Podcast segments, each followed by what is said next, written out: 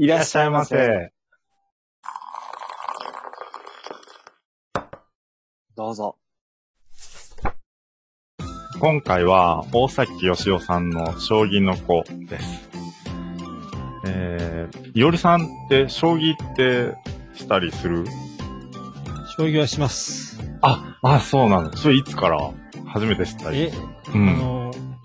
幼稚園の時ぐらいから。あ、そんなに長いことしてるの？大手飛車取りです。はい、僕らはまあ高校で知り合ったわけなんですけど、はい、高校の時もやってたってこと？部活やってたというかね、ルール知ってるだけで、うん。なんちゅうんですか、うん。何も分かってないです。あ、うん。でも、ね、唯一覚えたのは銀矢倉とか、なんかそれぐらい。ああ、定石みたいなやつ。そう。で、矢倉作っても、その後どうしていいか分かんないんで。なんか分かる気はする。ボコボコにされるっていう。将棋自体がどうしていいか、なんか分かんないよね。そう。あれ、ルール知ってるだけ？駒の動かし方分かるけど、うん、じゃあ、盤面見て、今どっちが有利だとかって、テレビでよくやってるじゃない？あれもう全然さっぱり分かんない。そう。あと、なんて先までなんで、なんぼ考えても全然わからへん。次の一手がもう見えてない。そう。出たとこ勝負で。これはみたいな。動かせそうなとこに駒を置いて、どうなるかみたいな。とにかく、飛車と角を守って、王を狙いに行く。ああ、そうね。大事な駒が守って、飛車と角。そう。当時、高校で部室並んでたじゃない、ドアが。で、あの辺で、どこの部室にも、将棋盤ぐらいあったんじゃないかなと思ってたりして、サッカー部にもあったってことかな。私は部室が提供されなかったので。あ、サッカー部？いや、あったと思うんだけど、先輩だけが使えて、私は、外でパンツ見せながら、俺もそうしてた。開いてました。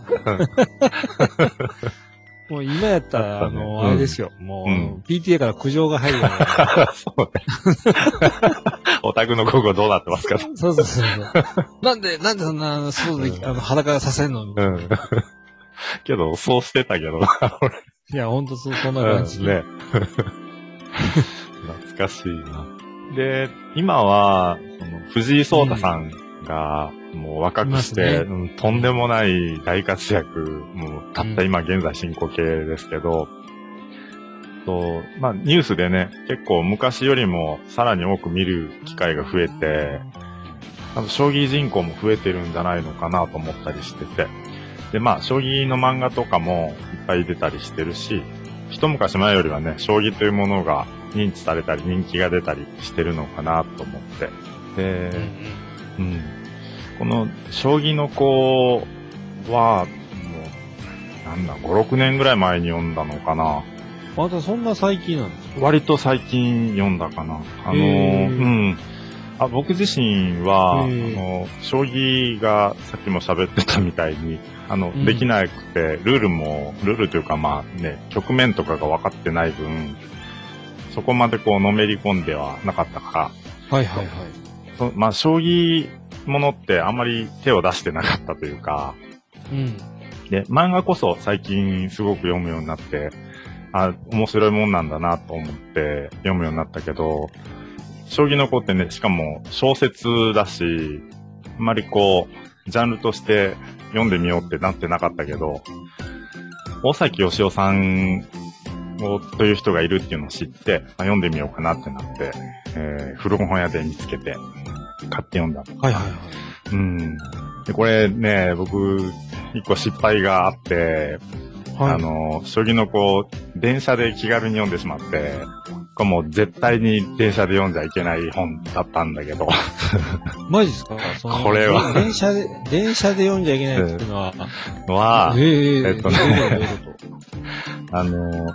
一番最初に、この全体的に将棋の子自体が、実在した将棋指しの人たちが出てきてて、で、まあ、奨励会って、まあ、今ももちろんあるけど。ありますね。うん、とんでもない世界らしいよね。もう、一般の僕らには、ちょっともう、想像もし得ないような世界。あ、勝負の。奨励会。うん。奨励会の実像が描かれてるんですか？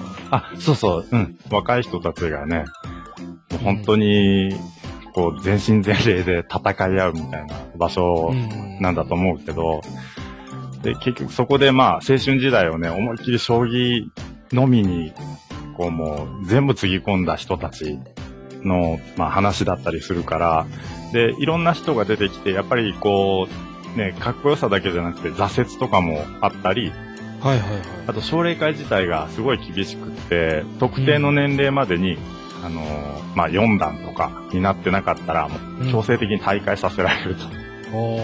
うん、プロじゃなくなるみたいな。はいはい、もう本当厳しい。で、そこで、まあ、挫折していった、どっちかというと、焦点を当ててるのが、まあ、将棋指しとしては、耐性できなかった人たち。うん。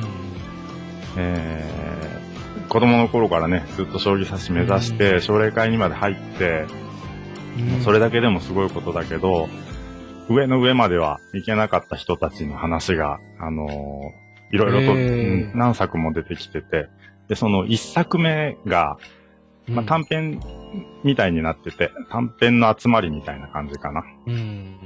で、一作目に、中座誠さんが出てきて、いや、実在する人。うん、今も活躍、この人は今も活躍してて、はいはいはいはい。奨励会に入って、20歳で3段になったらしいのね。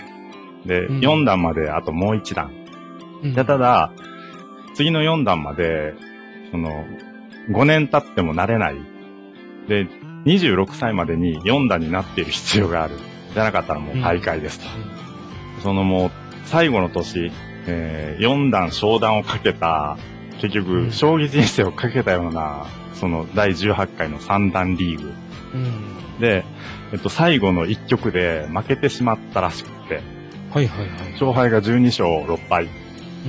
で、ほんとね、想像もできないぐらいだけど、人生かけてやってて、もう終わりだって言われる、その瞬間。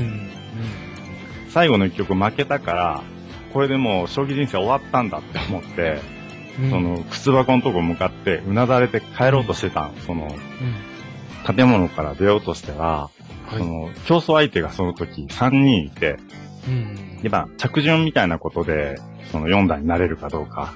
だから、相手の勝敗も関係あったと。なるほど、なるほど。で、たまたま、競争相手だった3人が全員負けて、逆転で4段、昇段が決まったって、もう本当に帰ろうとしてた時に、連絡もらったんですよ。呼び止められて。中座さんと4段、昇段おめでとうございます、みたいな。ワールドカップのリーグ戦みたいな感じですね。かな。で、もう、本当ね、なんだろう、人生終わりぐらいに思ったんじゃないかな、って思ったりする、もう素人考えでしかないけど、もう、ショックとか絶望みたいなのってもう計り知れないと思うけど。で、本当は喜ぶべきこと、4段になれたっていうのは、もう、本当嬉しいことのはずだけど、終わったと思って靴履きかけてたから、もう、心の中ぐちゃぐちゃになって、で、部屋の隅で、座り込んで、喜ぶどころじゃなくて、もう、ただただ、打ちひしがれて、で、その時の、当時の写真が残ってて、はいはいはい。で、小説の中には、写真そのものは出てこないけど、僕自身は、夢を追っかけてる人、何かに夢中になって、それに向かってずっと進んでる人の話にちょっと弱くて、その一編読んで、冒頭の、もうやばいってなって、電車の中へ、帰ってから、ネットでその写真調べたけど、今見た。あ、見た。今見ました。なんか、すごい、このうなだれてるこの筋かなって思える。そう。で、結局まあ、中座誠さん自身は、そこから、もうすごく活躍するようになって、線形、自分独自の線形、中座飛車って呼ばれてるんですが、横歩取り8五飛とか、自分なりのスタイルも確立して、第一線の将棋指しの方として、ご活躍だけど、いろんなドラマがあるんだなというのを、この小説で僕も知ったっていうか、